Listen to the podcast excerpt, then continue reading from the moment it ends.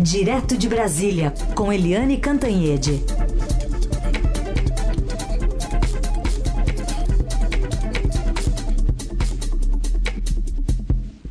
Eliane, bom dia, boa semana.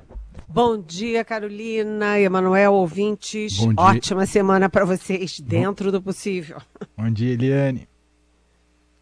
Bom, a gente começa justamente é, tratando da pandemia e da média de mortes. O Brasil voltou à média acima de mil mortes por dia, algo que não ocorria desde, agosto, desde agosto, né? E ainda tem novas variantes do vírus. E ainda estamos no princípio de janeiro, né? Não chegamos nem a fechar a primeira quinzena de janeiro e as curvas devem continuar subindo e, e, e vamos enfrentar uma situação ainda mais alarmante ainda para frente, Eliane. Olha, a situação, gente, está muito, muito, muito grave.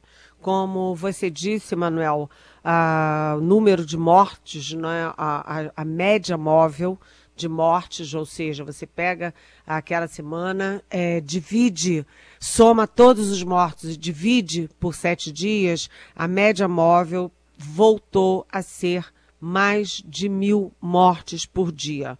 Isso era uma marca que não havia desde 11 de agosto.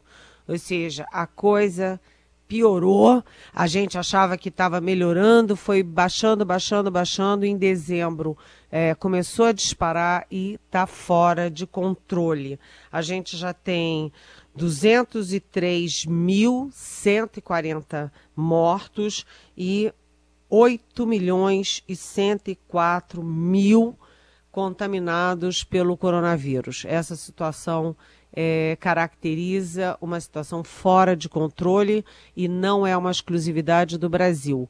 É, é, uma situação que ocorre no mundo inteiro. Nos Estados Unidos estão morrendo mais de 4 mil pessoas por dia. É, nos Estados Unidos fora de controle, na Europa fora de controle. É, no mundo todo você está tendo os governantes uh, alvoroçados, tomando medidas assim é, de supetão, todo mundo muito perdido. O vírus está dando um banho é, na racionalidade e nas formas de reagir. Agora, tem um outro complicador nessa história toda, né? Além de você ter tido as festas que a gente fala todo dia, né? Todo mundo viajando, todo mundo em balada, todo mundo em praia, todo mundo é, ah, sem máscara, deixa isso para lá. É, além de tudo isso, você tem as novas variações do vírus. Então, aqui no Brasil já foi descoberta uma, variação do vírus é, que estava circulando, que está circulando na Inglaterra. Agora também o vírus que está é, já se descobriu aqui no Brasil é, uma pessoa contaminada com vírus que está circulando na África e o Japão comunicou oficialmente que detectou um novo tipo de vírus em brasileiros que viajaram até o Japão. Então, é uma coisa fora de controle, até porque é o seguinte, essas novas variações, que eles chamam novas cepas, é, do, do vírus, elas têm uma característica ainda mais cruel, é que a contaminação é mais rápida. Elas têm como característica uma contaminação mais rápida. A pessoa encosta em outra e já está pegando o vírus. Então, a única coisa que dá para dizer é cuidem-se, cuidem-se. Máscara, álcool gel, máscara, álcool gel e fiquem em casa o máximo que vocês puderem, né? Só saiam em casos é, realmente necessários. É, é, é, assim, sabe, assustador o que está acontecendo no Brasil e no mundo. Iliane, ainda sobre vacinas, o Daniel pergunta sobre as agências internacionais que já liberaram o uso emergencial da vacina e o que a Anvisa está esperando, se é um problema político essa demora. Lembrando que durante o fim de semana a Anvisa disse que estava faltando documentos né, vindos do, do governo de São Paulo, do Instituto Butantan, mas estava tudo ok com a documentação da Oxford AstraZeneca. É, é, essa é a novidade, viu, Daniel? Bom dia, bem-vindo. Quando as duas, né, os dois nossos grandes institutos, que são é, reconhecidos mundialmente, o Butantan e a Fiocruz, apresentaram seus pedidos de autorização de vacina na Anvisa, é, no mesmo dia, isso não foi por acaso, houve uma torcida para que não houvesse manipulação política disso. É, a gente sabe que o presidente da Anvisa é, é, militar, muito próximo do presidente Bolsonaro, visita o presidente Bolsonaro, é, enfim. É, então há grande temor. Por quê? Porque a vacina do Butantan é uma vacina que foi patrocinada, que teve é, apoio e que trabalhou o tempo inteiro junto com o governador de São Paulo, João Dória, que é considerado, apontado como o maior adversário do presidente Bolsonaro. E a vacina da Fiocruz, que trabalha com a vacina de Oxford, foi a grande aposta do Ministério da Saúde. Então, todo mundo dizendo, e vamos ver como é que a Anvisa vai se comportar, porque as únicas vacinas que a gente tem em solo brasileiro são as vacinas da do Butantan. É, são as Coronavac, você tem dose, as doses que vieram prontas da China, você tem a produção é, de Coronavac dentro do Brasil no Butantan. A nossa chance de começar rapidamente a vacinação é principalmente o Butantan. E a Anvisa, no fim de semana, tomou essa decisão é, acolheu integralmente o pedido de autorização de uso emergencial da Fiocruz Oxford e é, deixou pendente, fez pedidos adicionais para a vacina do Butantan e isso atrasa o processo de autorização. É, bem, o que, que a gente espera? A gente espera que as pessoas tenham responsabilidade, os cientistas da Anvisa tenham responsabilidade e que o apelo do João Dória seja seguido, né? Que uh, ele pede senso de urgência para as vacinas. E amanhã os governadores entram em campo, porque os governadores é, eles é, vêm ao Brasil, a Brasília, ou vão ter reunião em Brasília para decidir essa questão da vacinação. É, é, inclusive, chegaram a pensar fazer essa reunião hoje, mas o Pazuello está fazendo uma visita agora de manhã ao Amazonas, né, a Manaus, com a situação muito grave que Manaus enfrenta mais uma vez, mas tem essa reunião amanhã. Um pouco para tentar resolver esse imbróglio, né, Eliane, de como será a, a, vacinação, se começa simultâneo ou se vai ter alguma diferença de São Paulo e os demais estados, né, Eliane?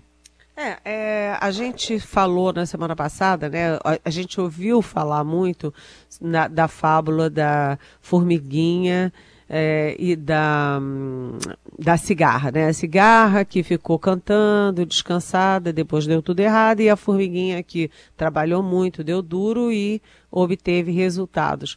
E aí o, tá tendo uma inversão no Brasil né, da, da, dessa fábula, porque todo mundo quer passar uma rasteira na formiguinha, que fez tudo certo, que foi rápida, para favorecer a cigarra, que deixou tudo para a última hora, não cuidou das seringas, não cuidou das agulhas, não cuidou das vacinas, não tem prazo para nada, e agora então quando, é, como é que faz? Ah, confisca o que a formiguinha conseguiu. As coisas não funcionam bem assim, o Supremo Tribunal já falou, já decidiu, é, o ministro Ricardo Lewandowski, que o governo federal não pode confiscar as, os insumos de São Paulo, mas enfim, os governadores estão super aflitos e o medo é de um estouro da boiada, cada um sai numa hora e um vacina, o outro não. Então amanhã vai ter uma reunião é, de um fórum de governadores com o ministro Pazuello, com o Ministério da Saúde, para tentar definir uma data única para o início da vacinação. Essa data tende a ser, tende a ser agora é, em janeiro ainda. É, entre os dias 20 e 27 de janeiro. É, é aquela coisa, né? Se São Paulo tem as vacinas, tá? tem as seringas, tem as agulhas, eu acho que deve começar assim que conseguir a autorização da Anvisa. Né? É, lembrando que a Coronavac, que é a do Butantan, acaba de ser autorizada para uso na Indonésia e com um percentual de eficácia menor do que apresentou no Brasil.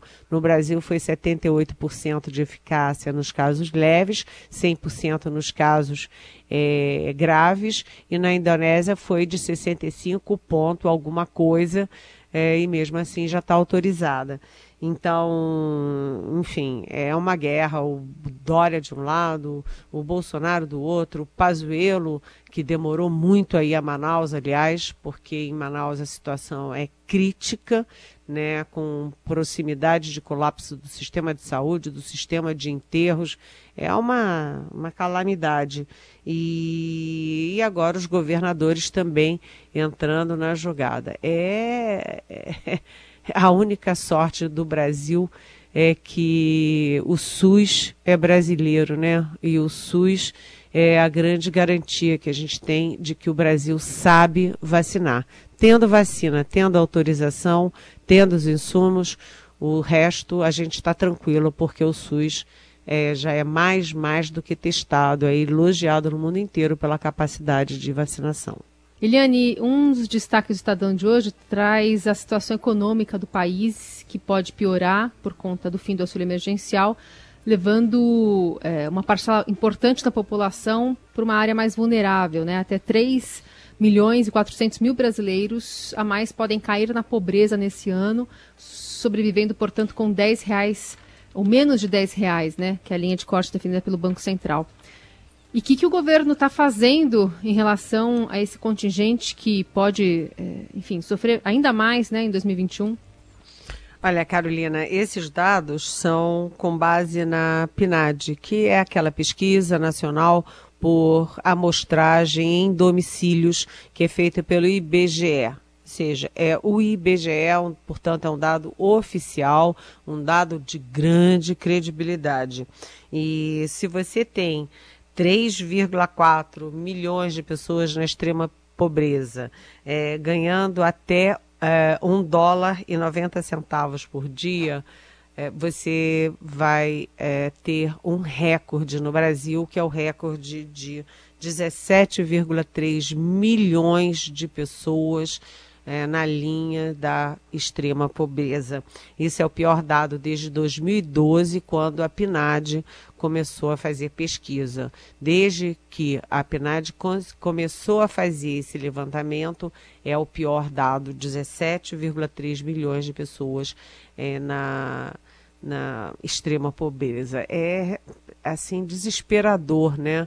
Isso a gente também tem ao lado de, disso os dados de desemprego, né? 14 milhões de desempregados, e você tem um outro fator, o aumento da inflação.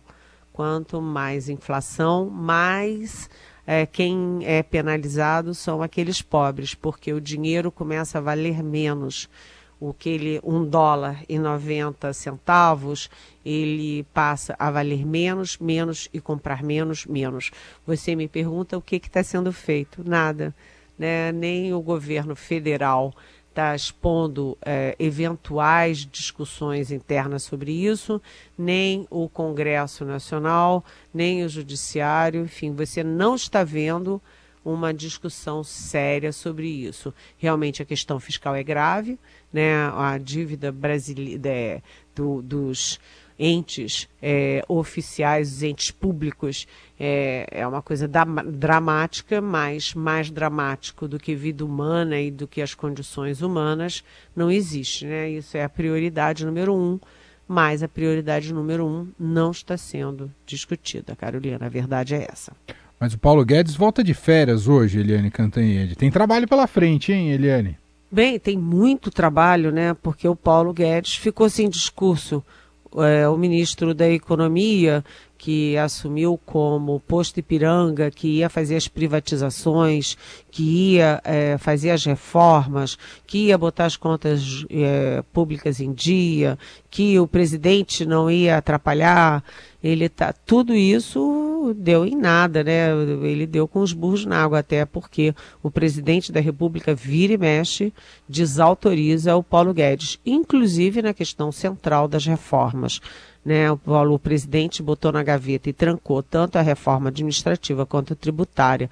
A reforma administrativa ficou trancada há mais de um ano.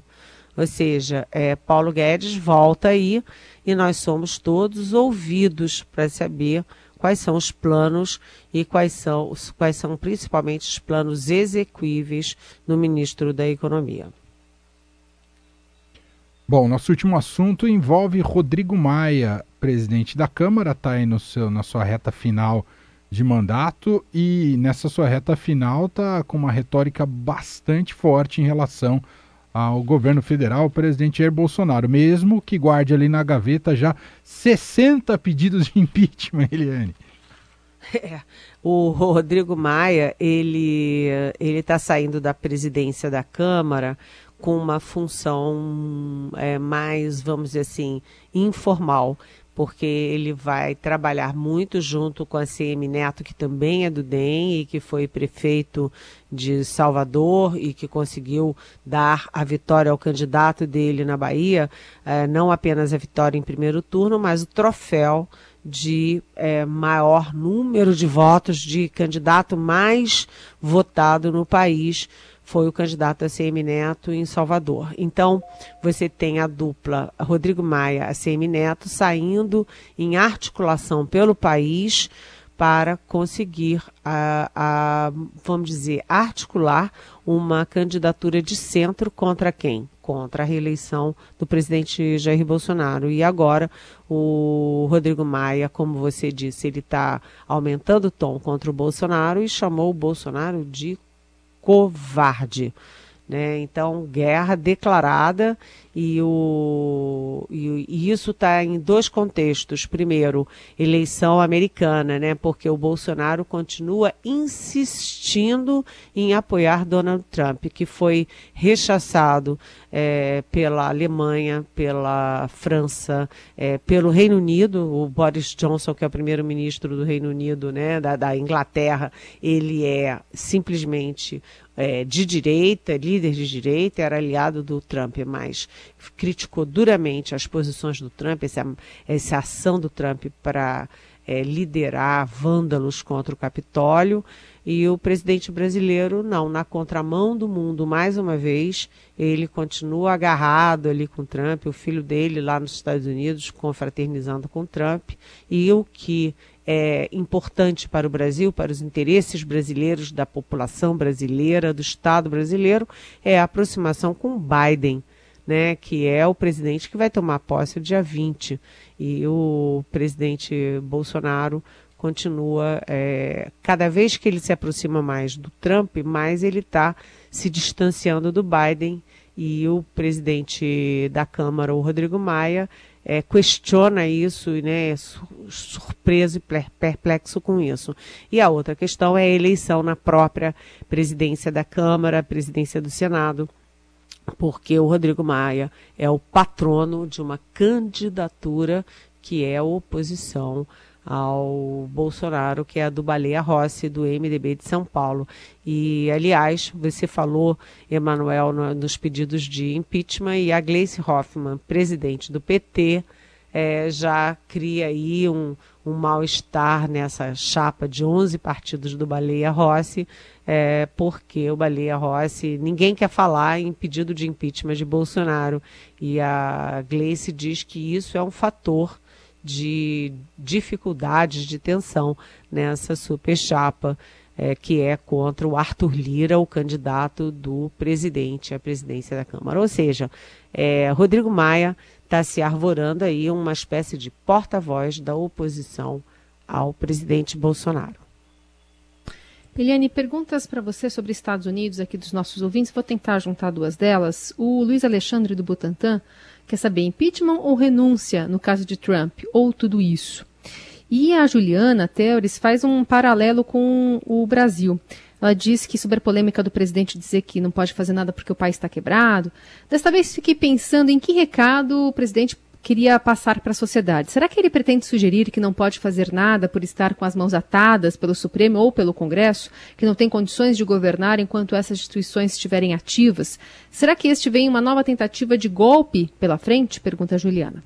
Bem, então são duas perguntas. Vamos lá no é, Luiz Alexandre do Butantan. É, impeachment, renúncia no caso Trump, bem, lá a coisa está feia porque ainda faltam alguns dias e até dia 20 o Trump tem o poder, por exemplo, de deflagrar uma guerra nuclear. É, ninguém espera que ele faça isso, mas como ele está fora da casinha, ele está aí é, dando demonstrações de insanidade é preciso saber o que, que vai acontecer. E hoje há a possibilidade da Nancy Pelosi, que é a presidente da Câmara, olha lá, Pelosi contra Trump, Rodrigo Maia contra Bolsonaro, né?